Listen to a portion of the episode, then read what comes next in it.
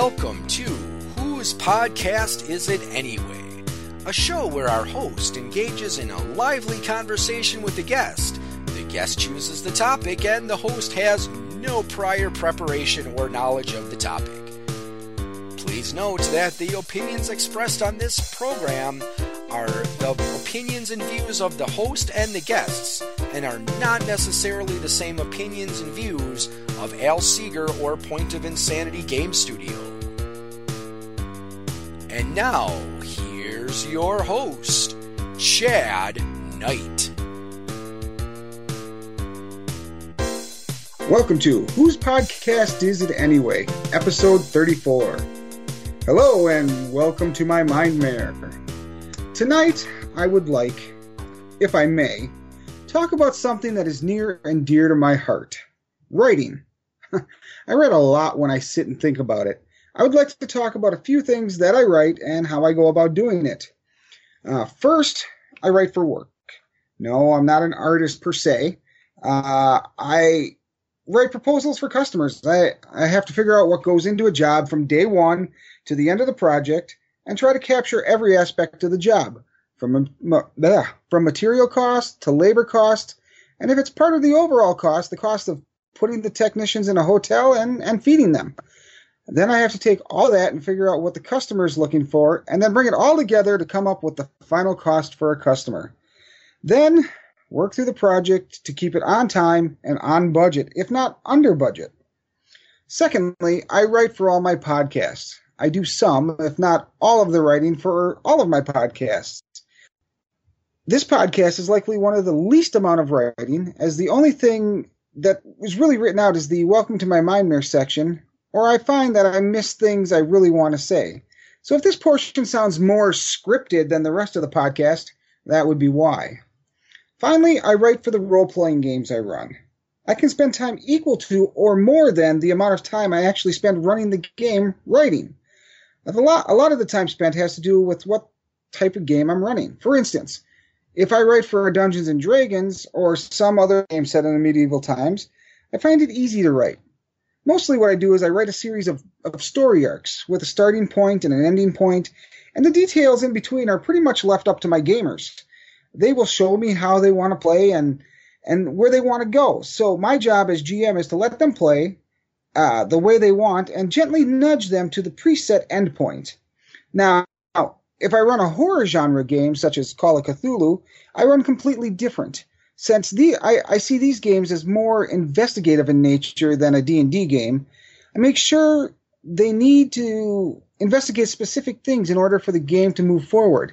It's a lot of fun watching the players try to figure out the web of hints, clues, and, and evil that I lay before them. That said, it can cause a lot of slow paced gaming. So that's where my job as the keeper I have to come up with things to keep them interested without lo- them losing focus on the current issue or mystery they are trying to solve.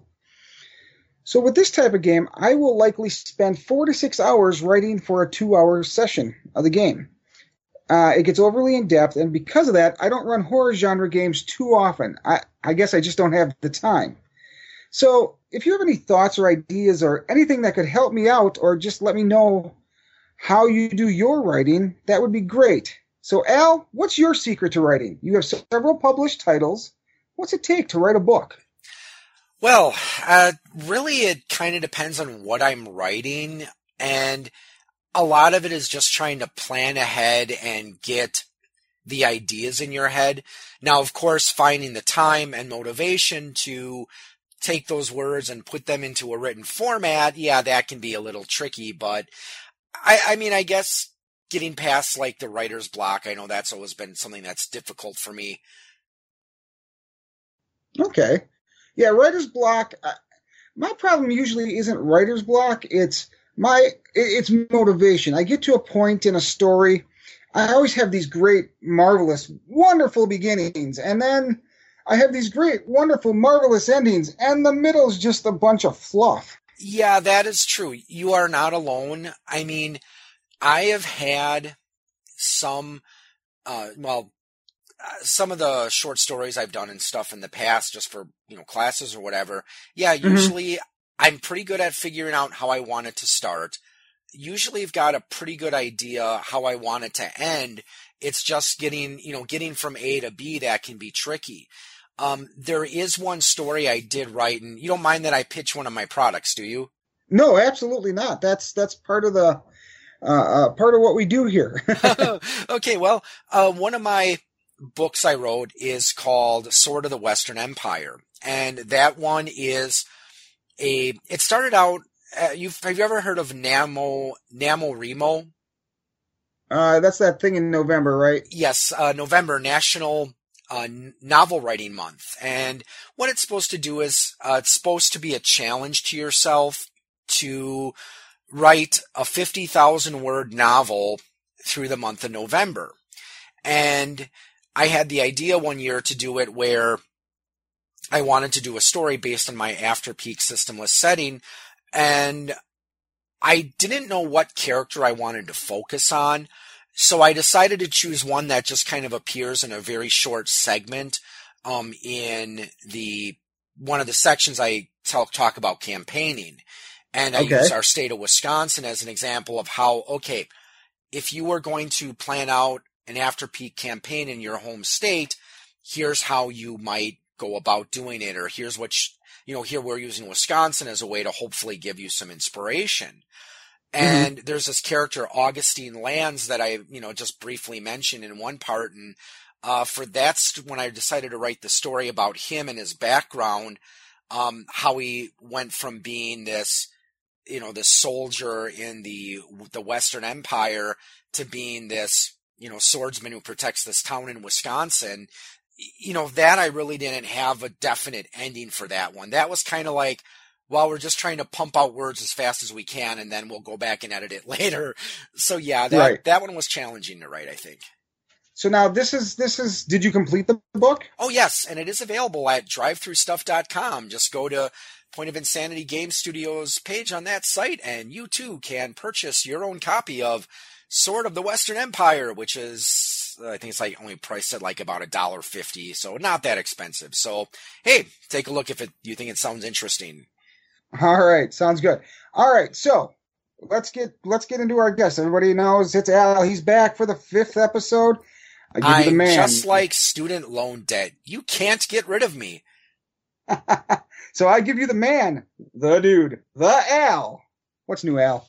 Well, what's new? Not a heck of a lot, really, in my neck of the woods. Just you know, work, pay bills, try to figure find time to write stuff and go back to work the next day.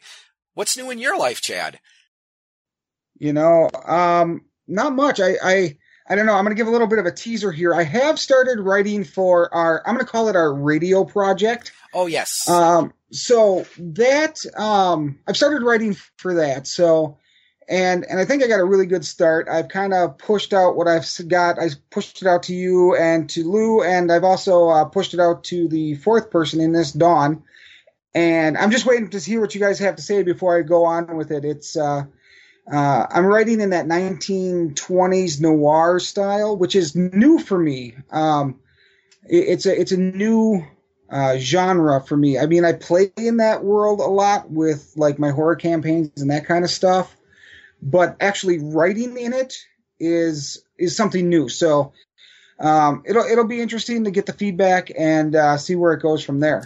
Yeah, and because I had this idea where, you know, because apparently I think that I, you know, I, I, I don't I have too much free time on my hands, but um, I just had this idea. I wanted to try doing like a an old time like radio type drama and mm-hmm. one of the things that Chad that you got me interested in checking more into is Lovecraftian fiction and you know also not only just the works of Lovecraft himself but stuff that was in you know because uh, from what I yeah. understand Lovecraft he inspired a lot of other writers and he had these other you know this other circle of writers that he was friends with that also made their own stories about the Cthulhu mythos.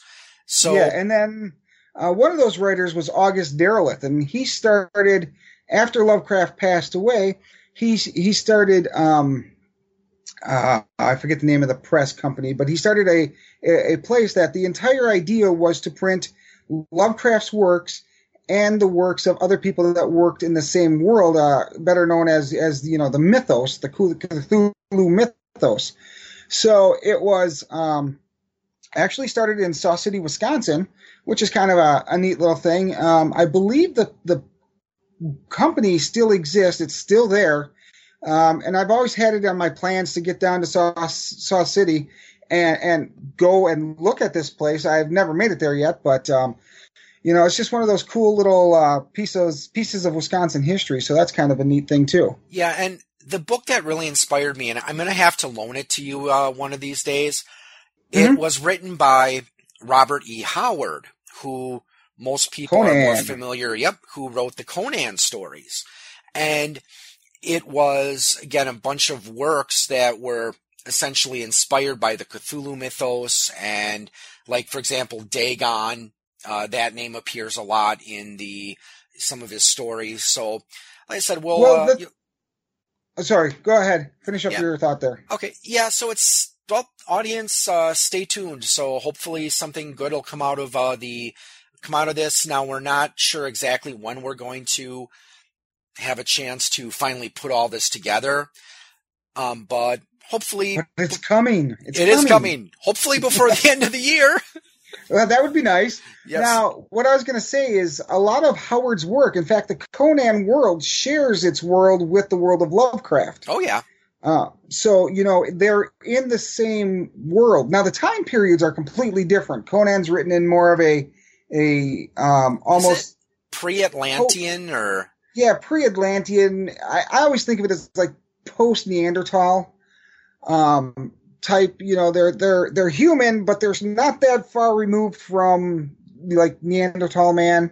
So you know, that's just kind of the way I've always took on the the Conan world. So yeah, and there's actually a video game series that the look and feel of the series, I think for me really kind of pictured what that type of world would be like, but I don't know if you ever played any of the games in the Golden Axe series.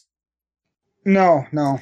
But yeah, that that's just how I always felt that really perfectly summed up the essence of what that type of world would be like where, you know, everything has a very brutal, primitive feel to it. But anyways, go on. That's about all I had to say on that. I think we're oh. going to jump into today in history and then we'll jump right into your topic. How's that sound? Sounds good. Hey, it's your show. It's your podcast, at least for now. hey, hey, what are you trying to say here? I know podcast is it anyway? Um, I think it's mine, but I have been proven wrong before. so, Chad, so, tell us about this week in history. Well, today in history, and as you know, Al, I get all my uh, all my history facts from uh, history.com slash this day in history. And of course, so, if the fine folk at uh, the history.com website would like to sponsor the show for all this free advertising we're giving them, hey, send us an email. I would, I would be okay with that. yes, you can email us at whose podcast is it at gmail.com. Okay, got that? Because uh, I'm sure that a lot of the higher ups and decision makers in uh, for history.com, I'm sure they're all listening to this show right now. Well, why wouldn't they be? Of course. But anyways, go on. So, March 24th, 1989, Exxon Valdez runs aground.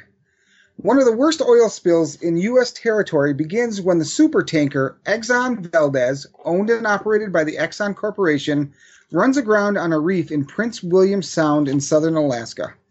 An estimated 11 million gallons of oil eventually spilled into the water. Attempts to contain the massive spill were unsuccessful, and wind and currents spread the oil more than 100 miles from its source, eventually polluting more than 700 miles of coastland. Hundreds of thousands of birds and animals were adversely affected by the environmental disaster. It was later revealed that Joseph Hazelwood, the captain of the Valdez, was drinking at the time of the accident and allowed an uncertified officer to steer the massive vessel. In March 1990, Hazelwood was convicted of misdemeanor negligence, fined $50,000, and ordered to perform ordered to perform 1,000 hours of community service. In July 1992, an Alaska court overturned Hazelwood's conviction, citing a federal statute that grants freedom from persecution for those who report an oil spill. Exxon itself was condemned by the National Transportation Safety Board and in early 1991 agreed under pressure from environmental groups to pay a penalty of $100 million and provide 1 billion over a 10-year period for the cost of the cleanup. However, later in the year, both Alaska and Exxon rejected the agreement, and in October 1991, the oil giant settled the matter by paying $25 million, less than 4% of the cleanup aid promised by Exxon earlier that year. So I remember this happening. I'm sure you do as well, Al. Oh yes, I remember hearing about it. And uh, did you ever watch the show, the uh, In Living Color? No, I didn't. Yeah, because I remember around the time um, the they actually uh, did a little spoof on that, and uh, you know, there's actually a few uh, people who really get who got their start there, like Jim Carrey was one mm-hmm. of the actors on that show. Um, you know, the Wayans brothers. But uh, Jamie Foxx, I know he was also on that show. I think like the second or third season. But yeah, I remember they had a, a thing they, they where they were spoofing the Exxon family. That makes sense. But, you know, and that makes me think of something completely different that has nothing to do with the topic I just read, but I just noticed today on Netflix that MST 3000 is now on Netflix. Mystery Science Theater so, 3000? Yes. Sweet. The entire first season is on on uh, Netflix. So when we're done here tonight, that's where I'm going. cool, because I know I there's a few that I really liked. Um, I have to say one of my favorites is The Day the Earth Froze. It's a film based on the um, on the uh, Finnish epic of the Kalevala, and one of one of the things that's funny about Mystery Science Theater 3000 for those who haven't um, seen it is use sometimes they'll pick a topic or something in the show and they'll keep working on it throughout the show. They'll make jokes about it. And one of the uh, things early in the movie, it, see in the the legend of the Kalevala, there's a blacksmith, Ilmarinen, and okay. he he creates this device called the Sampo, which you know, could make like gold and silver and wool and salt and all that. Well, in the the movie, um, there's a, a, evil sorceress, and I think the land is called Pohjola, and she kidnaps Ilmarinen's sister Annikki, and Ilmarinen and his friend Lemminkainen go to rescue her, and uh, for part of it, they're like, you know, whenever they say Sampo, because at this point they didn't really say what the Sampo was. Um, okay. So they'd be like, you know, what's a sampo? You know, hey, what's a sampo? And it's like they had Mike and the robots like, or no, this was Joel because this was first yeah. season. He's like, if you know what a sampo is, write it on a piece of paper, throw it away, and try not to think about it. But watch it if you have yeah, a chance. The, the, the well, if if it's in the first season, I'll get to it obviously. Um, but the first episode, which I started watching, was called is called Manos, the Hands of Fate. Yes, which is, from what I understand, one of the considered one of the worst movies ever made. Uh, similar to, I, I know another one that ranks up there is Plan Nine from Outer Space. Okay. Okay. So, well, anyway, let's uh, let's jump into uh, to you, Al. So here we go. We've okay. spent time in the past talking pizza. Uh, we talked about our kids and what it was like back in the day. Uh, we talked about Halloween, and last time you had the ultimate art. So, what do you got for me tonight? How are you going to try to trip me up tonight? Okay, well, this is more of a discussion, and this is actually something we did talk a little bit about back in October when we were hanging out at uh, the New Game of Palooza Game Convention.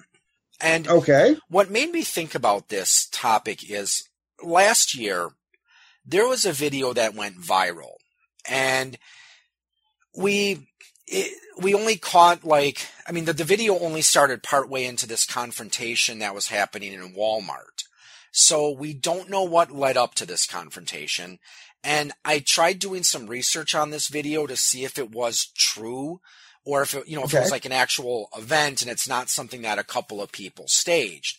As far as I know, or as I was able to find, there's nothing that says it was staged. Unfortunately, I haven't really been able to find anything following up on what happened in this video. So let's just assume for the sake of argument in today's discussion that everything that you know this is a true video and everything that was said in it is is factual. But okay, the video. So oh, go ahead. I was just going to ask you what what's the video because you you're giving this lead in and I'm not no I don't know what you're talking about. Okay, there's a video of a confrontation between a man and a woman checking out at Walmart, and each of them had a, a, a young child with them. Well, this woman is just yelling and being nasty to this guy because he was paying for his groceries with food stamps. And, you know, like I said, she was just going off on him about how, you know, it's, oh, the, you know, the Democrats, they only do that because they know that they'll vote, you'll vote for them if they, you know, they promised to give you food stamps. And, you know, this guy was saying, it's like, hey, I work 50, 60 hours a week and this woman even made this comment, you know, he's like, guys, like, I support my family. I work 50, 60 hours a week. And this woman's like, no, you don't support your family. I do because those food stamps come out of my paycheck. And, and, you know, there was quite a bit of, you know, swearing done in this video. So not, not exactly a very safe for work video, but mm-hmm. it got me to thinking, you know, why do people demonize the poor like this? And, I think it's very relevant when you consider what's happened in the you know in American politics over the last couple months, where you know there's the whole deal how the Republicans want to you know repeal Obamacare and introduce their own health care plan. And mm-hmm. so far, most of the articles I've seen about that, it's pretty much pointed to the fact that the people who are going to be hardest hit by this plan, if it goes through, are going to be the poor. Um, also, Betsy DeVoy or DeVoe, the education DeVos. secretary. Yeah. Yeah, DeVos. Yes. She made some comment that was interpreted as saying that the free and reduced lunch program, you know, should be discontinued. And also there's a later, you know, actually not too long ago, one of Trump's uh, staff members Okay, I think I, I, thought I wrote his down name down, but it's like I think Mick Mavoy or something. Uh, he implied that you know someone was asking him about the, like Meals on Wheels and some of these after school programs, because um, that's one of the things that's on the chopping block in President Trump's upcoming budget. So yep. he was saying now, of course, some people say that maybe what he's saying is taken out of context, but saying that cutting these programs was the compassionate thing to do. And, you know, you look at it, this really isn't very surprising because usually when you ever do see some sort of draconian measure aimed at the poor, it's usually coming from a Republican. And I'm not saying Democrats don't do this. Maybe there have been Democrats that have introduced these draconian measures, but usually you don't hear as much about them. But really, I mean, politics is okay, Democrat, Republican, liberal, conservative. That aside, there is this tendency to demonize poor people. So, Chad, why do you think people have this insistence on demonizing the poor and looking down upon them as if they're something lower than a cockroach? You know, and and that's a great question, and it's something that, um, in, in all honesty, Al, it's something that I deal with myself, and it's not because. I mean, you've known me for several years now. I'm not a heartless person, but I see in a lot of cases where things that exist, such as food stamps and other sorts of um, governmental um, you know, aid projects um, that are taken advantage of. Okay, and I think that's where a lot of this hate and distrust come from.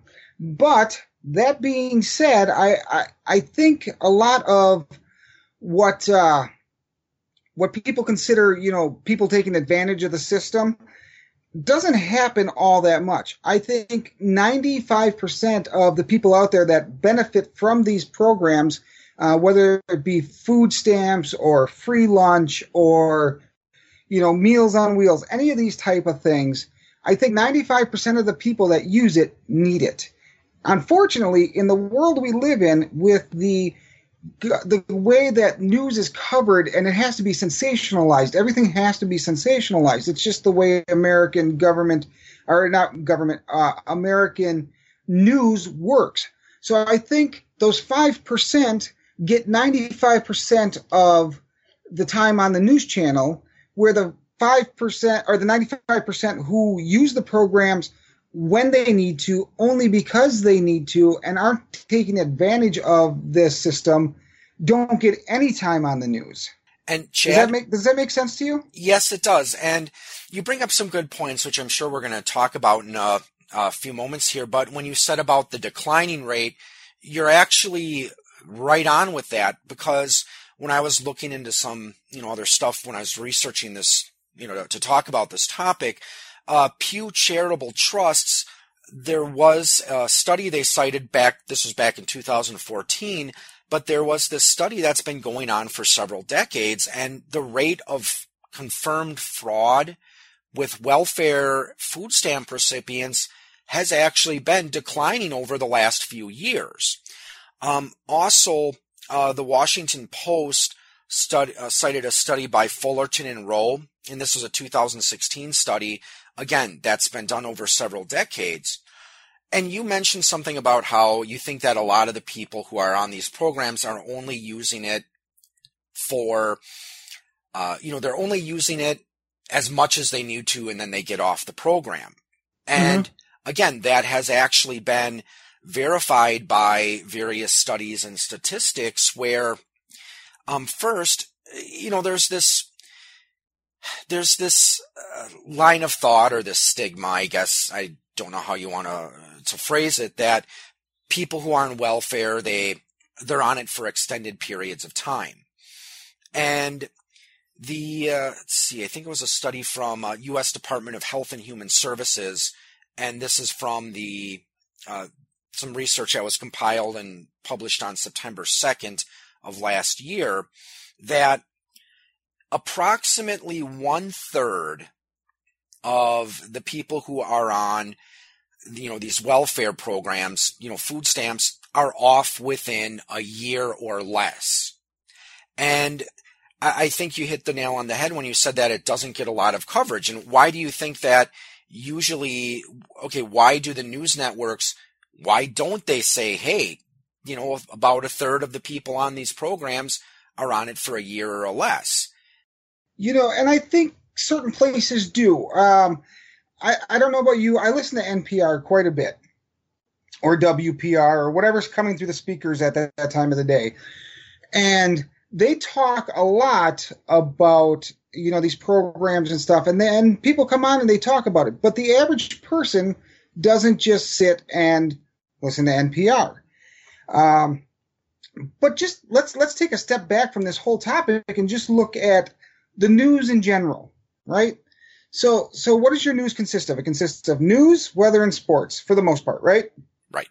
So the weather gets, oh, I don't know, I'd say a third to um, a half of the show is weather, at least locally here for us, because uh, it opens with weather, and especially if there's snow or something going on, it gets even more time.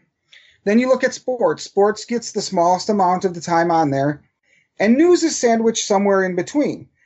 Um, but they always the the just in general, the news in general is not the good stuff.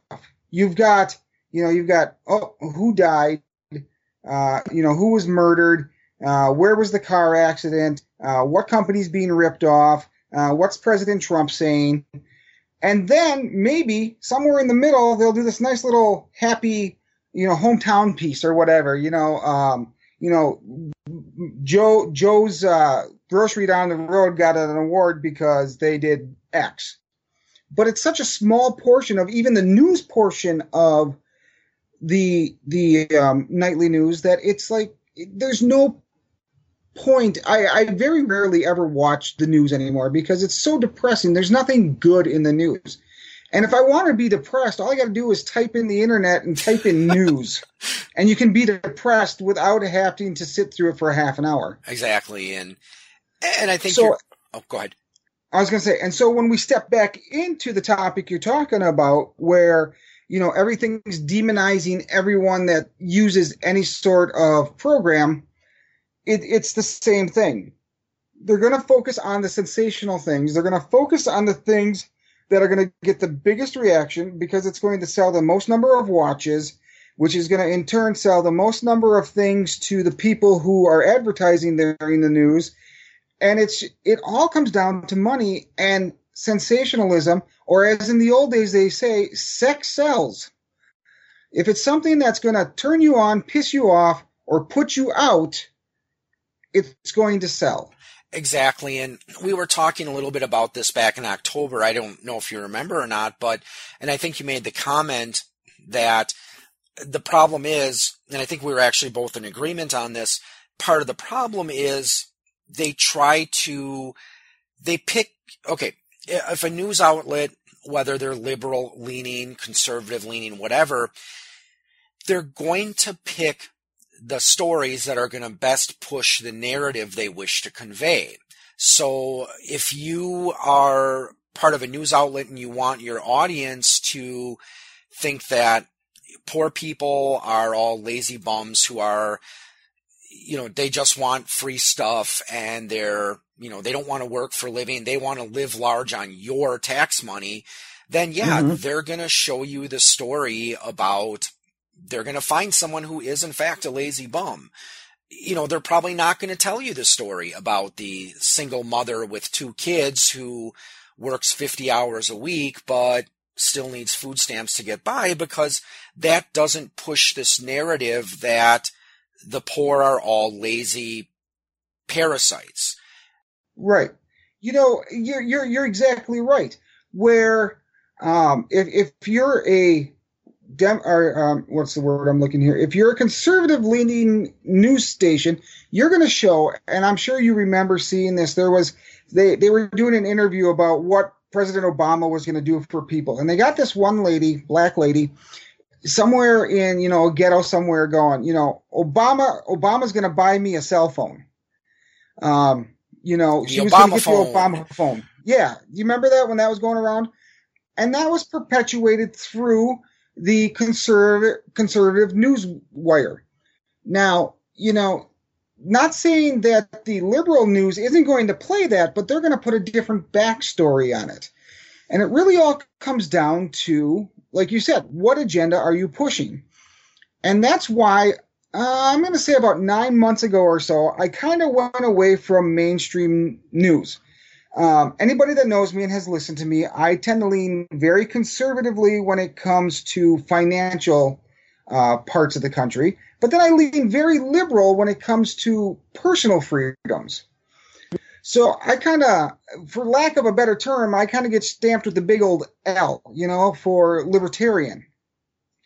Because a lot of what the libertarian ticket pushes is exactly the way that I feel, and honestly, the way I feel that a lot of Americans feel, because there's very few people. If you if you put it on a scale, I'm going to say it's a scale a lot like what they say for people who are homosexual. You have 10% of the people who are absolutely um, straight. You have 10% of the people who are absolutely gay, and everybody else falls on that matrix somewhere in between. And I think it's the same way when it comes to politics. You've got 10% of the people who are the ultra conservatives. You've got 10% who are the ultra liberals. And I think everybody else falls on that, that, you know, that scale in between, you know? And, you know, some lean more to the conservative side, some more to the liberal. Some people straddle the middle real well. Um, and I don't think most people even know where they fall upon that line. They just get, they take one or two items, one or two pieces of something, and they're like, that's what defines who they are when it comes to how they're going to vote. You know, um, uh, case in point, my father worked um, for a paper mill for over 40 years. In that time, he was part of the union. And the union, and, and I'm not making this up, the union told them who to vote for, especially when it came to um, national uh, elections.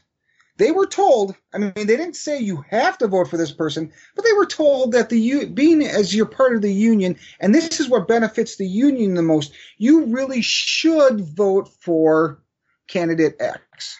Yeah, and my my wife, um, she was part of CWA, uh, Communication Workers of America, and she was a union steward. And I know Okay. the union, they, you know, again, they weren't saying you should vote for them, but the, the union, they would usually say, we endorse this candidate. Now, in the case of CWA, they tended to push for the Democrat. And Mhm. usually the reason they cited is because, well, as a union, they're trying to, or at least in theory, they're trying to look out for the rights of the workers. Like one of the things I remember from the, I think it was like the 2004 election, Okay.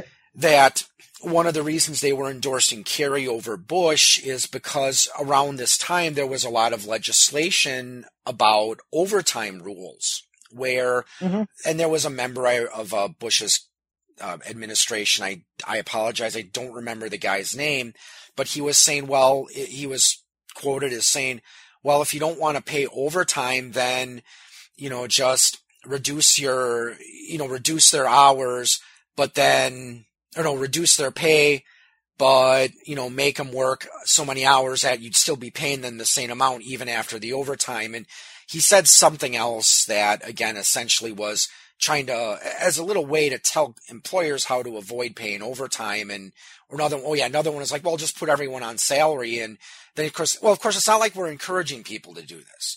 So I know that's one of the things that turned them off. And one of the bumper stickers I saw around this time was steal my overtime, lose my vote. And I should think that that's something that both liberals and conservatives and anyone in between can agree on. You know, if you're working overtime, yeah, you're, you deserve that pay, you know? Mhm. Um, and, but yeah, to, to get back on track though, and I think that part of the problem is where when you're talking about like more the conservative leaning outlets, they're going to focus on the people that make, you know, that make welfare and food stamp recipients look bad. You know, they're going to, you know, because they want to make it look like these people, they're, again, they're lazy, they're entitled, they're living large on your, on your tax dollar, and they're poor Mhm. because they're, you know, they're too lazy to actually work. And one of the more liberal leaning media outlets, they're going to try to show that, you know, there are people that, you know, they have been dealt a bad hand in life. So they need Right. these programs to get by. And while I think that not everyone who is on these programs is a lazy bum who doesn't want to work, not everyone is an innocent victim of fate who has no control over, you know, over what's happened to them. You're going to Right. have those extremes, but I think most of them are going to fall somewhere in between where, you know, if you do have the lazy recipient who sits around eating potato chips and, you know, talking on his Obama phone while watching cable all day, those people are going to be more the exception than the rule. I absolutely agree. yeah, because again, the uh, again research has shown that, as I said, around a third are off the program in about a year or less. Uh, the amount that are on anywhere from about two years to five years. Um, the see the the study I saw it said like about twenty percent was on between one to two years. About twenty six percent was on two to five years, and then there's about usually the upper teens, you know, 18, 19% that are on it for five years. So, Mhm. so I think that's, it's significant to look at some of these statistics, how since most of the people who use these programs are only on it for a few years or less, they're using the programs as they're intended. They fall upon a hard time and they turn to food stamps, welfare, Medicaid, you know, these, these government programs until their situation improves enough where they no longer need them. But Right. you, you know, and I, I I know the other thing that's of a concern to some people is, well, what about these people who do tend to be it, on it for over five years? And I mean, I don't know if we want to really go into this topic, but there, I mean, I think that part of the reason there are, there is that amount of people that are on it for so long is first there we can't we can't ignore generational poverty. Because okay. Explain explain generational poverty. Okay. Generational poverty is if you're born poor you're probably going to stay poor. Your children if you have them they're probably going to be growing up poor too. And there was another study i saw and i apologize i should have uh, cited this and uh, written it down but over the last few decades upward mobility has become a lot harder than it used to be. I mean, there used to be a time where, you know, you got out of high school if you didn't mind, you know, hard work, you could get a job manufacturing or construction or warehouse and you could make enough money to be able to afford to buy a house and, and raise a family. Whereas, mm-hmm. you know, with some of those jobs that used to be you know, the, uh, trying to think of the best way to say it, that used to be these solid middle class jobs, they're either disappearing or they're not paying proportionately as much as they used to.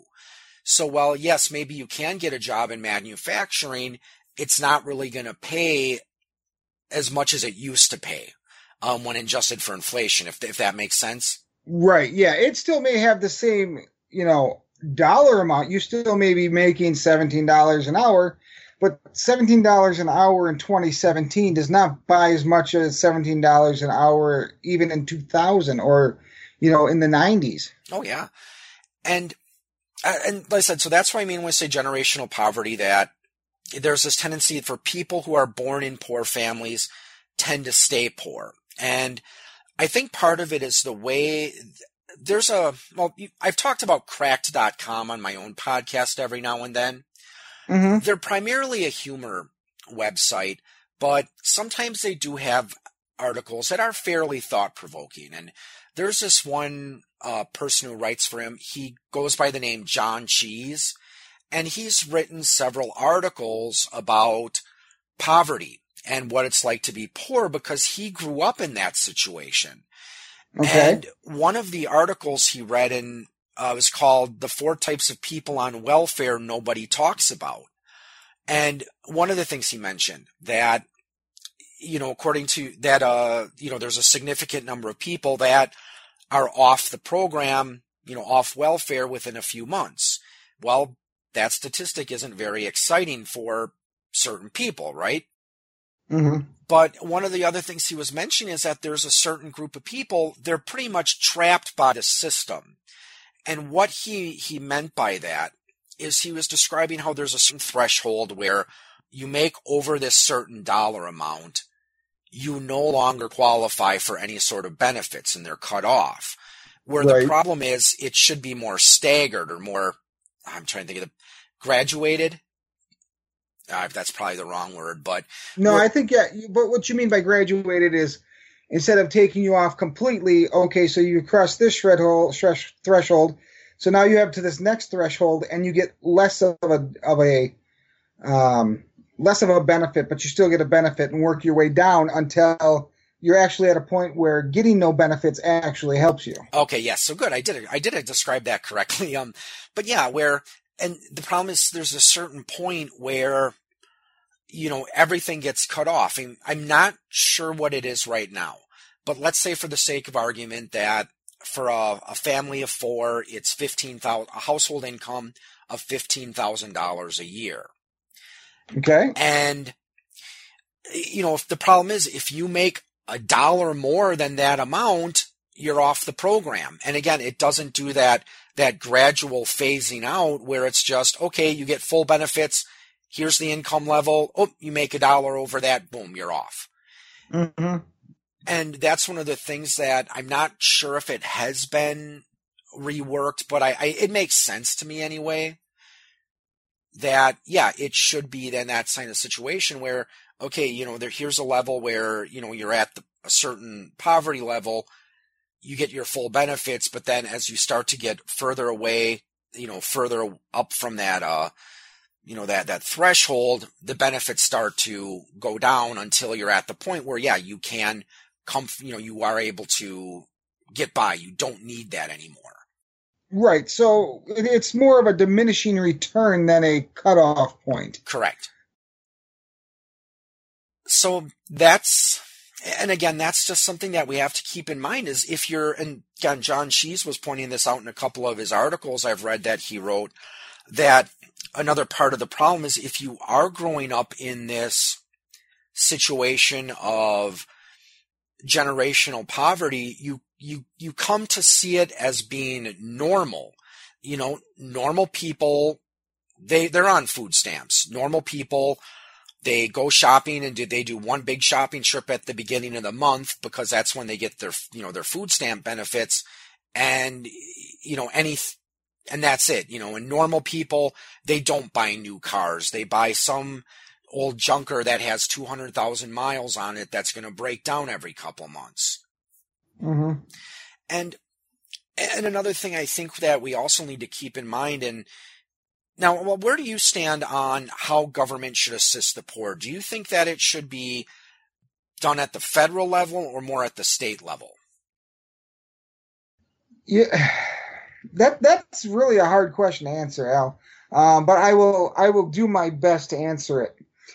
Um, personally, I think it should be done. It should be mandated from a federal level but instituted at a state level.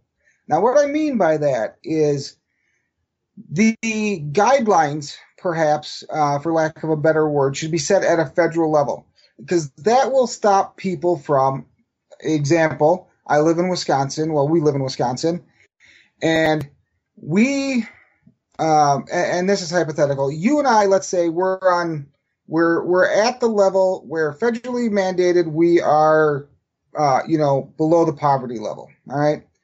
And, and so then we, we hit that threshold. And then in the state of Wisconsin, they say, well, if you're below that threshold, this is what we're going to offer you. We're going to offer you ABC. And let's say that's, um, let's say that's a thousand dollars a month in cash, five hundred dollars a month in food stamps, um, and you know some sort of assistance with rent. Let's. Uh, I, I, I don't. Hypothetical situation. Are, yeah. Yeah, it's hypothetical. It's completely coming off the top of my head. But now let's say we find that out, and then we find out that our neighbors in Minnesota, they're getting seventeen hundred dollars a month, six hundred dollars in food stamps, and they're getting, let's say, thirty percent more help for housing. So if it's mandated at a state level, that means why wouldn't you and I pack up our families and move to Minnesota? It's going to be easier on us because we're going to get more. Okay? But if they mandate it at a federal level and say, this is the poverty line, this is what you get, now it's up to the states to supply that, is the way I think it would work the best. If I had to choose between the two, I would say it should be done at a federal level. Yeah, and I think you'd really need to look at both federal and national level because you mentioned the example of Wisconsin and Minnesota. Right. Now, I'm not sure what the cost of living is in Minnesota, but when it, when we are looking at issues related to the poor and poverty, we can't ignore geography. Like Wisconsin, fairly decent. You can have a fairly decent standard of living on, you know, a household income of you know, forty, fifty thousand dollars a year. Whereas like like New York and California, I believe are both considered very expensive places to live. Mm-hmm. So you know, and that's one thing you really gotta keep in mind because I remember a friend of mine when we when she graduated from college, she had the opportunity where she could have taken a job out in California. But the problem, but then she looked at what the cost of living would be out there. So it's like it would have paid her like forty thousand dollars a year, and this was in the late '90s, just to put okay. a timestamp on it. But the problem was when you had to consider like the cost of uh, housing, transportation, and everything else. Well, if she got a job for twenty thousand dollars in Wisconsin, she'd be able to keep up the same standard of living without having to move out to California. Um, and I and another thing reason I think that geography plays such an important role is we always have to consider what type of economic opportunities are available in a given area.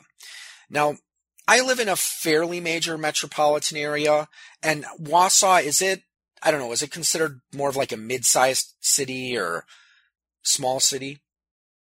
Wausau itself is, um, I want to say it's about 40,000 people. But when you add in all the little burgs that make up what everybody considers Wausau, we're like 100,000 people. So we're a decent sized city. Um, but I think we still qualify as a medium sized city, to be honest. Okay. But in our cases, you know, since we do live in a more metropolitan areas, there's going to be a lot more job opportunities open for us. Whereas if you've got someone who lives in a rural community, like, well, this is something that I know that affects some of the communities in the Appalachian area okay. where mining is a big industry out there. So if you live in this small little mining town, if the mine closes down for some reason or another, you're not going to have as many of those opportunities that someone in a more urban area like we would have. I don't know if that makes sense or not. So, um, no, I know what you're saying, but I think I, I don't know if I completely agree with that statement. Okay. Just because when you're in a rural area, now you're not going to have jobs at Burger King and Dairy Queen available to you, but you're going to be living in an area where there's a lot of farms, and farms are always looking to hire people. So it may not be the same sort of um, opportunities, but there's always opportunities, no matter I, I, in in my opinion anyway, whether you live in a city or you live in the country. Yeah, I guess I agree, but I disagree because we also have to kind of consider. I mean, those farming jobs, you know, how much are they going to pay uh, compared to other types of jobs you might have open to you in a more urban area? But I don't know that that might be a topic for another time. Yeah, I mean, you could. Yeah, I mean, you definitely there's going to be uh, uh, wage differences, um, but it's not. But we weren't really talking about wages. We were talking about the availability of uh, of work. But you're right. Uh, perhaps at another time we can talk about the difference between you know uh, being a farmhand, being a waitress, and and having a regular job that falls under the national you know minimum wage. yeah, and and I know I think it was Warren Buffett put it like this, where you know he he mentioned that he's lucky that he was born in a country where you know he considers himself good at managing money and making investments.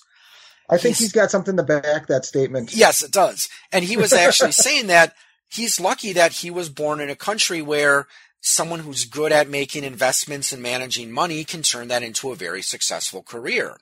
But he's like, well, but if I had been born in a third world country, what am I going to do? I'm not going to have had the same opportunities open. So I guess that's what I mean when I say that we always have to consider geography in mind when we are taking a look at, um, you know, the, the economy in general. So, but back to the subject of the poor. Yeah. So, and well, yeah, and that's something else, of course, got to consider is, you know, okay, being a poor person in India or Bangladesh is obviously it's got its own set of challenges than being a poor person in the U.S. Yeah, and and as far as that goes, I mean, everything I've ever read that being you're better off being poor in the United States than you are being rich in some other countries. Um, okay, you know, is that necessarily? See, I, I have heard people say that, but I guess I don't know where you stand on that. But I, the way I've heard some people say that it almost sounds like they use it as an excuse to argue that we do too much for the poor, or they use that as justification why we don't need to, you know, reform our system because a poor person in the U.S. has it so, so much, much better than a, a poor person in a third world country would have. So what's your take on that? I mean, do you think that people just kind of point that out as a matter of fact? Or do you think that people tend to use that as more of just a, well, we're already making, they're, they're living like kings compared to someone in India. So they shouldn't complain about the fact that, you know, they, that they're poor but living on these social programs. Mm-hmm. Well, let me, let me start, let me answer that by, by starting this way. So I grew up poor. Okay. Okay. Um, we weren't super poor, but we didn't have a lot of extras. We always had food.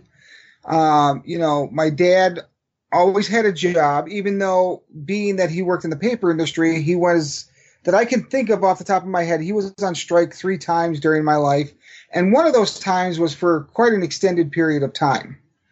So, you know, money was always tight. Um, I didn't grow up wearing designer clothes. I didn't grow up, we didn't drive new cars. You know, we bought those beaters. Um, we didn't have a lot of those kind of things. Now, as a kid, did I know we were poor?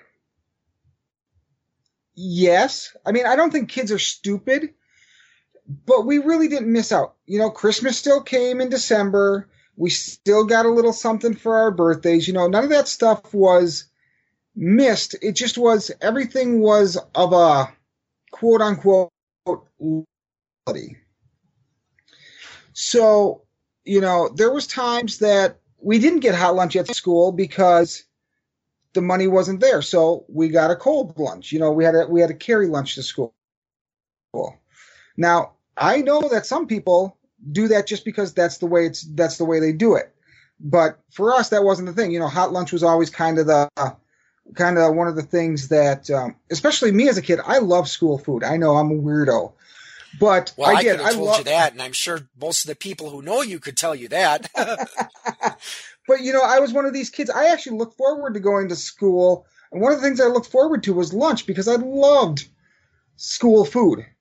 So when I had to carry cold lunch, it was kind of a it was one of those things. It was one of the few things in my life that actually kind of made me feel bad you know, so but I think to answer your question more specifically, I think that that phrase of, you know, being poor in the United States is so much better than being, you know, poor somewhere else. I think that's used in both ways. I think depending on who's saying it, some people are using it to say, hey, look at this. We already do all this for the poor people. They don't need anything more.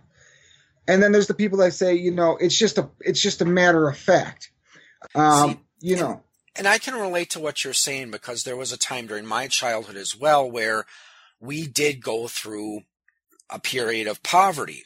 Now, I don't know if we ever received food stamps, but at the beginning of my my 7th grade year, my sister and I both qualified for the reduced lunch program. And okay. a few months later we qualified for the free lunch program we also accept, you know, we also got donations from the local food pantry. Okay. And I, for me, and I, I guess it's because partly where I grew up, New Berlin, not exactly known for, eh, not exactly known as being a high poverty area. So one of the things that always terrified me was if some of the people who used to bully me around if mm-hmm. they found out that I was poor, that terrified, that scared the living shit out of me. Oh, because oh, yeah. let's face it, kids can be assholes. And, oh. you know, I without, mean, without, without even, and it doesn't, it doesn't faze them because they don't, to a certain degree, I don't think kids realize that they're being assholes. Yeah. You know? And so I guess that's one of the reasons why I do. And I, we were before we started recording, I was saying this is one of those episodes that I tend to get a little bit worked up about. And I mean, that's one of the reasons that, you know, I do have great empathy for and sympathy for people who are in that situation. Cause, you know, yeah, for me, I was so embarrassed about the fact that my family was in that situation that I took, you know, I took a neighborhood job, the paper route and started working as soon as I could because through most of through my middle school years and part of my high school years, I was paying for my own school lunch. Um, mm-hmm. Now, I'm not saying I should be held up as some kind of great hero or paragon of virtue. I was lucky. No, because there's a lot of there's a lot of kids that have done that throughout yeah, the years. I'm sure. Exactly, and I mean, and I don't hold it against my parents that you know we were in that situation. But right. and, and I guess another reason that I do try to you know why this this topic does kind of get me worked up is you never know exactly how vulnerable you can be until you've had a major financial emergency hit your family. And back in 2013, my family was in a situation where had things gone a little bit differently, we may have had to turn to welfare and food stamps to keep, you know, food on the table and keep a roof over our heads um, which I mean, I you probably aren't interested, so I won't go into that story. But you know, yeah, it's it's terrifying. Um, and, and the thing I think some people don't realize is that how poverty can affect the, you know, can affect children. Um, I mean, when you're listening to mom and dad yell about and argue about money all the time, and when mom and dad are arguing because they don't know if they're going to have a, a place to live next month, for a young child, that's terrifying because, you know, you look at, you look at what possessions you have and it's like, okay, if we get kicked out on the street, what am I, what am I going to do with all my toys, my books, my, my stuff that I have? Mm-hmm. And, and again, just to kind of go back to what you were saying, now I admit we weren't, as I said, we did go through a period of poverty, but we, while we could have been much better off, we also could have been a heck of a lot worse off. Oh yeah, absolutely. And that's that's kind of the idea I was trying to get across too is you know, there there wasn't a lot of money and there were times that especially when my dad was on strike that things were really tight cuz yes, he got some money from the union, but it was nowhere near what he made, you know, on his paycheck. Yeah, my wife has been um, on strike a couple times with with her union, so I, I know it. I hear you, buddy. So, you know, and and my mother is, you know, as long as I can remember, my mother always worked outside the house too. You know, when we were real little, it was part time, but then as we got older, it was full time and things like that. So, um, you know, I I get where people are coming from. I understand to a certain degree what being poor is. I mean, my parents shielded us from it quite a bit. We knew there was money issues and that kind of stuff. But my parents, especially my mother, really shielded us from what was really going on. Um, like you said, I don't think we ever had food stamps. Um, I do know a time or two that we went to like a food place, uh, like a food bank or whatever they call them. Um, you know, and I have been lucky enough in my adult life that I've never had to, you know, take aid or have aid from anybody. Um, and and my girls have never seen that, which is nice. I mean, there's not that there's never been times where you know money's tight, money's tight, and and you know we're eating noodles and and butter this week, but it's never been to the point where we were worried that we couldn't feed our girls, or we were worried that um, you know next month we're not going to be able to pay the rent. Well, and actually, that's not even true. There's been months where it's been like, how do I pay rent, buy food, and you know put clothes on my kids.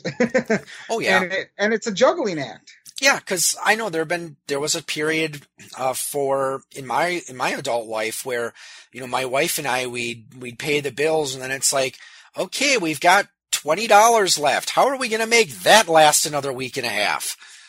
Yeah, yeah, we got twenty bucks. We need gas, food, and you know somebody needs a, a prescription. It just it's it's uh it, we've all been there and it's and it's terrifying it's terrifying especially when you have kids that go oh how am i going to pay rent this month and you know keep me from having to somehow live on the street with my kids or you know for for god's sakes move back in with my parents or i love my parents to death. I don't want to live with either one of them. Um, you know so I mean, we've all been there, and it's and it's terrifying, and it's and it's always the worst. As an adult, I find it's the worst because it's always those times when you're absolutely broke and you have no money, and you're already doing a juggling act that something comes up and you've got to try to figure out somewhere to squeeze forty dollars out for this or hundred dollars out for that, and you're just and it's just it's amazing how hard it is, and it's not like my wife and I don't make decent money because between the two of us, we do. Um, we make, you know, I would say above the national or the Wisconsin mean for two family, you know, two people working in a family. But, you know, you had two kids into that. Now I've got one that's getting ready to go off to college. I've got another one that's, you know, a year and a half from college. And it's just, and my brain, when I sit and think about it, just, it, it just, it's like, where, where does all this money come from? Yeah. And you know, it's like, and I'm sure anyone who's lived paycheck to paycheck can relate to what I'm about to say. Sometimes you have to wonder, is fate looking down upon you and saying, Hey, I noticed you say, it managed to save up a hundred dollars. Great job. Now here's a car repair, but don't worry, it's only going to cost you 250. Fate's a dick. yes. And yeah, and I guess one of the other things that I know has gotten very popular, and I'm not sure how you feel about this, but there's this tendency to introduce these bills that say, if you're on food stamps, this is what you can buy, this is what you can't buy. Um, and then, of course, the other big debate is drug testing the poor. So, what are your takes on those issues? Okay, so first of all, the you can buy this, you can't buy that. To a certain degree, I agree with it. I don't think that somebody who's on food stamps, and and you can disagree with me on this, but someone who's on food stamps should not be buying cigarettes and alcohol. Well, that, I can understand. Oh, go ahead. I'm that sorry. is not that is not what this was set up for. Now, to tell them, you know, you can only buy this type of cereal, or you can only buy this type of, you know, uh, meat, or this type of, you know, dinner, you know, uh, what do you call them? Uh, like TV dinners.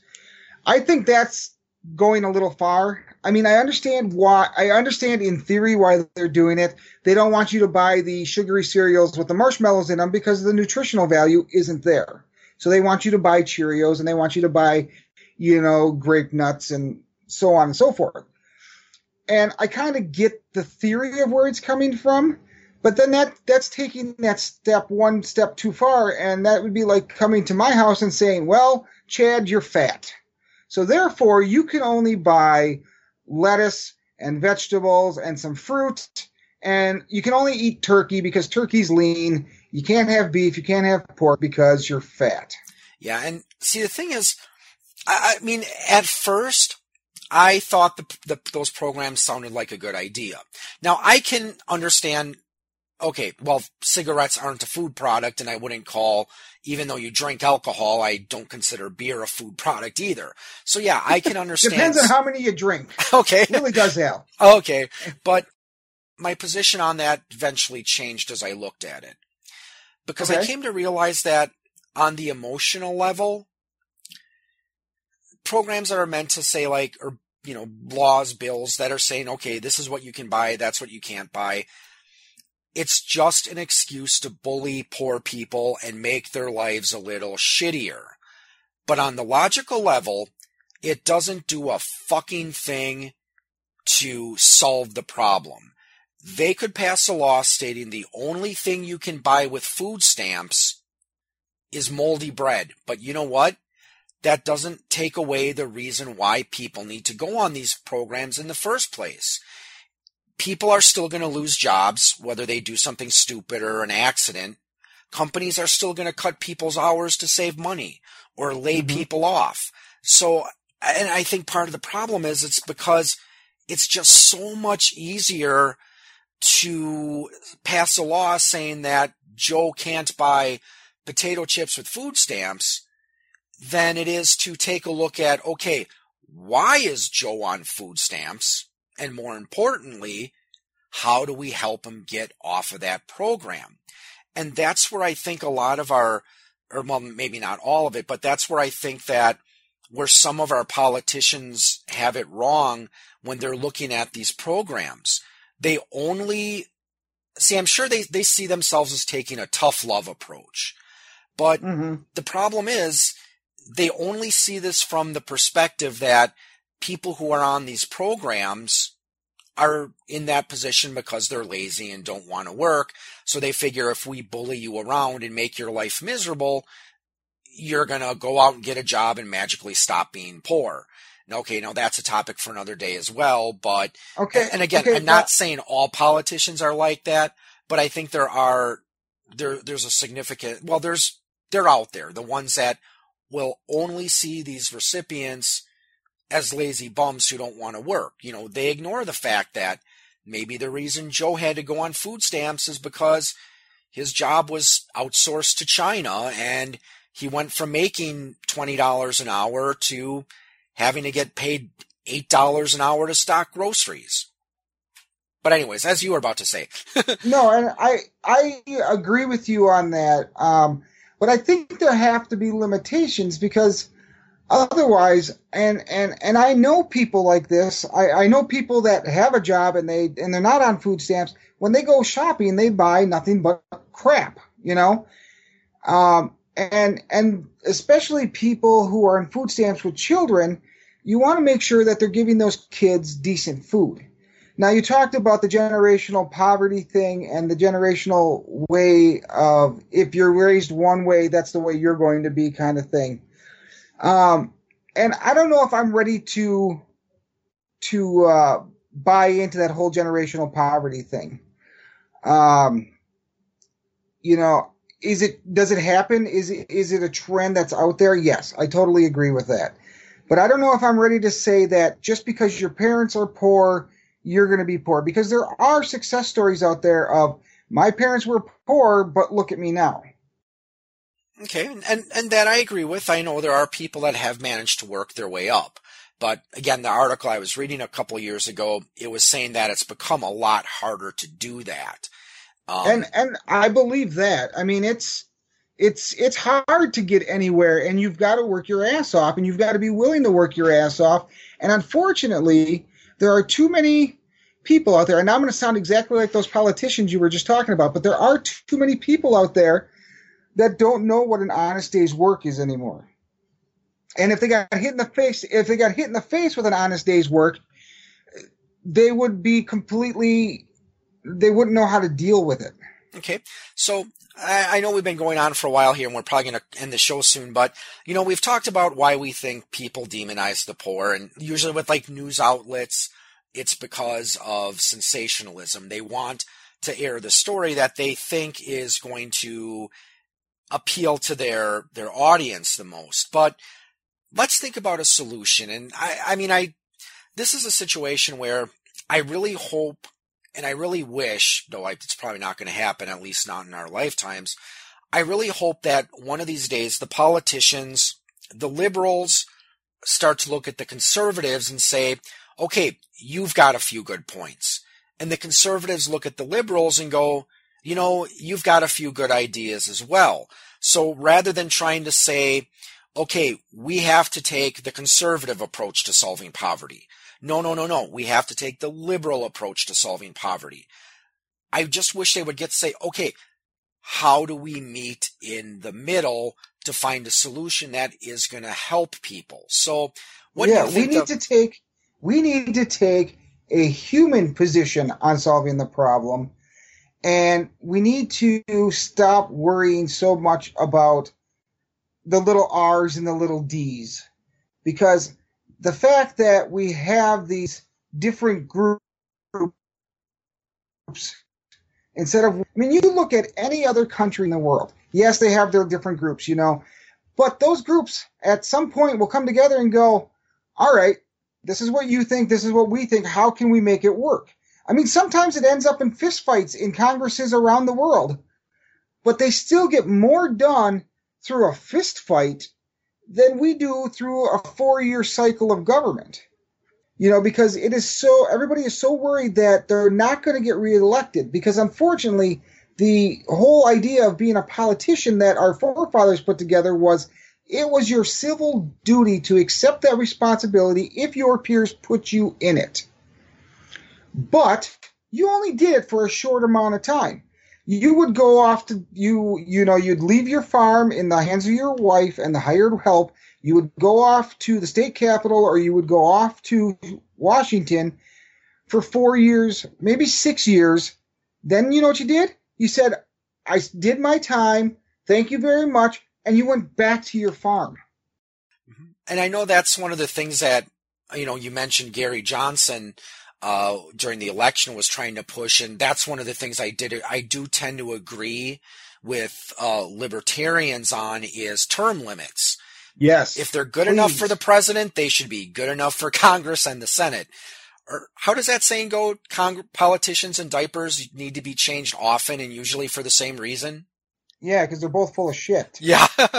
so, what do you think is the so in addition to trying to find compromise, I personally think one of the solutions to solving poverty is education. And this is what scares me with our current education secretary because uh, back when I used to work at the UW system, I was uh, doing the AV work for a presentation they were giving to the new freshmen. And okay. there was this one graph they presented, and I forgot where the study came from, but it was essentially showing that how much you make over the course of your life is tied to your education level. Now, of course, you're going to have the occasional exception, the person who strikes a big deal on the, with, because of a reality TV show or whatever. But mm-hmm. people who have some form of training or education beyond college, I'm sorry, beyond high school, whether it's college, trade school, military, whatever, mm-hmm. they make more over the course of their lives than people who only have a high school diploma. And when you start looking at people who didn't even finish high school, their in, their lifetime income drops even further. So that's what I think is the thing that we really, as a country, what we should really be focusing on is finding ways to improve the edu- the public education system as a way to help lift people out of poverty. So, and and I would absolutely agree with you there. One of my biggest pet peeves right now with with um, schools in general, uh, public education in general, is so I have a a two year associate's degree. Okay, I went to I went to a technical college. I got my two year degree, and you know to be to be bluntly honest, I make almost fifty thousand dollars a year. Okay, with a two year degree. But yet, for some reason, these schools over the years have pounded into my daughter's heads, both of them, that vocational school is not as good as a college degree.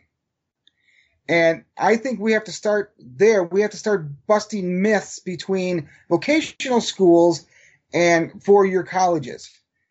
Now, is a vocational school as good as a four year college? Absolutely depending on what you're learning. Okay, I would not go to a vocational school to become an English teacher. However, on that same thing, I went for two years to get a degree in computer networking. That that degree is just as good as a four-year degree when it comes to that, because the person I go to looking for that job in networking is not looking at where my degree comes from. He's looking at what I'm able to do. So I went to vocational school, and for the cost of about a little over a year of what it's going to cost me to send my daughter to Milwaukee, I have a degree. I have a degree that if this if if I was still in the in that industry, I'm I'm no longer a program or a, a, a, networker. But if I was still in that, it would be just as good as a four year degree coming out now. You know what I mean? Yes.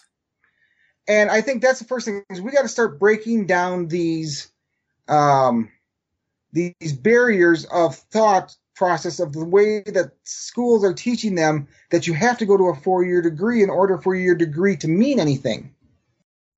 Yeah, and, and, and I agree. And I, I think the other thing to kind of go hand in hand with that, we also got to look at the affordability of college. Um, mm-hmm. you know, because it has gotten, and again, say it with me, boys and girls. This is a topic for another time, but, uh, you know, the fact that the college, you know, college costs have gone up so much where it is becoming harder to afford. Well, um, I'll tell you what, I've got, I've got one girl that's going into college this fall. Mm-hmm. Um, her four years are going to cost us about $80,000. Now, granted, that's the cost without grants and scholarships and blah, blah, blah, blah, blah. But it's going to be $80,000 for that kid. And then in a year and a half, then after my, my one daughter is going to have two years done in school, then I'm going to put the next one into college. And then it's going to be, instead of $20,000 a year, it's going to be $40,000 a year. And in the grand total, I'm looking at, you know, $160,000 to send my kids to college that's not cheap.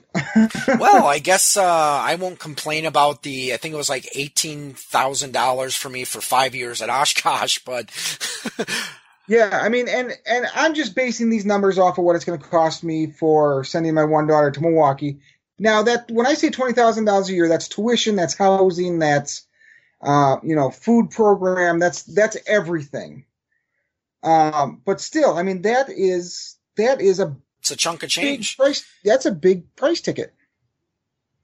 So anyway, I think this is probably a good place to wrap it up, Al. Yes, I, I, I think we went on a little bit longer than I thought, but hopefully, I, I mean, hopefully, you guys, that, I mean, hopefully what, uh, we've talked about, it at least gets people to think about the problem of poverty and, you know, like I said, I'm, I'm sure there's tons of politicians and important lawmakers that listen to this show, but hopefully I, I just think that in general, we need to change the way we think about not just poverty, but poor people to try to find a way to give them a hand up as opposed to just a handout. No, yeah, and I absolutely agree with you. So, Chad, All are we right. ready to end the show? Just you were just about there. I just got a few bit, couple pieces of uh, of paperwork here, and uh, then we'll get out of here. So, for coming back for a second go around next week, we have my buddy Brian Tiemann. He's coming back. Uh, if you remember Brian, he was the guy that talked about working at the post office, and he used a lot of profanity, even more than Al did tonight.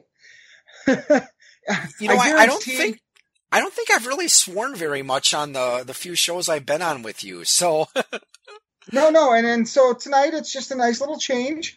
It shows that you're passionate about the topic we talked about. But Fuck I can yeah. Guarantee, uh, there you go. I can guarantee that next week uh, with Brian will be a good time. All right, so uh, want to let us know about how we're doing? Send us a note to whose podcast is it at gmail.com, or you can find us on Facebook at whose podcast is it anyway. We want to know if you'd like uh, what you'd like to hear about. If you uh, hate what you hear, if you like what you hear, hey, if you want to be a, po- a guest on the podcast, I'm booking for June and July right now. So uh, and that reminds me, in July, we'll be celebrating our first year with episode 52. Uh, it will be a little bit different than every other podcast. I'm not going to do a standard podcast. It'll still be fun. Uh, but I want to I want to use that to take a look back and maybe bring a few people onto the podcast that have been on before and just see what they what they're thinking. Not each one of them, whoever I decide to bring back or whoever's willing to come back. We'll just touch on their topics and see if their thoughts have changed from where they were the last time we were on the topic. Uh, more details to come on that, though. Uh, you can give us ideas though at uh, on email and uh, through Facebook. So, all right, Al, quote of the day. So this is actually kind of fitting considering what we talked about in the beginning of the show, but you'll find out why in a second. So the oldest and strongest emotion of mankind is fear. And the oldest and strongest kind of fear is the fear of the unknown. Now, I stopped having people guess, but Al, you want to guess who said that? Hmm. Lovecraft? It was Lovecraft. Woohoo! So, Howard Phillips Lovecraft, better known as H.P. Lovecraft, born August 20th, 1890, died March 15th, 1937, was an American author who achieved posthumous fame through his influential works of horror fiction. He was virtually unknown and published only in pulp magazines before he died in poverty, but he is now regarded as one of the most significant 20th century authors in his genre. So, with that being said, Al, you got anything to wrap up with? Any any last minute thoughts or or, or anything you want to talk about? Hmm. Nope. Uh, no last minute thoughts uh, right now. All right. So don't uh, stick Al, don't stick wanna... forks in the electrical outlet. Don't do that. That's that's bad. There we go. All right, I want to thank everybody for listening and we'll talk to you next week.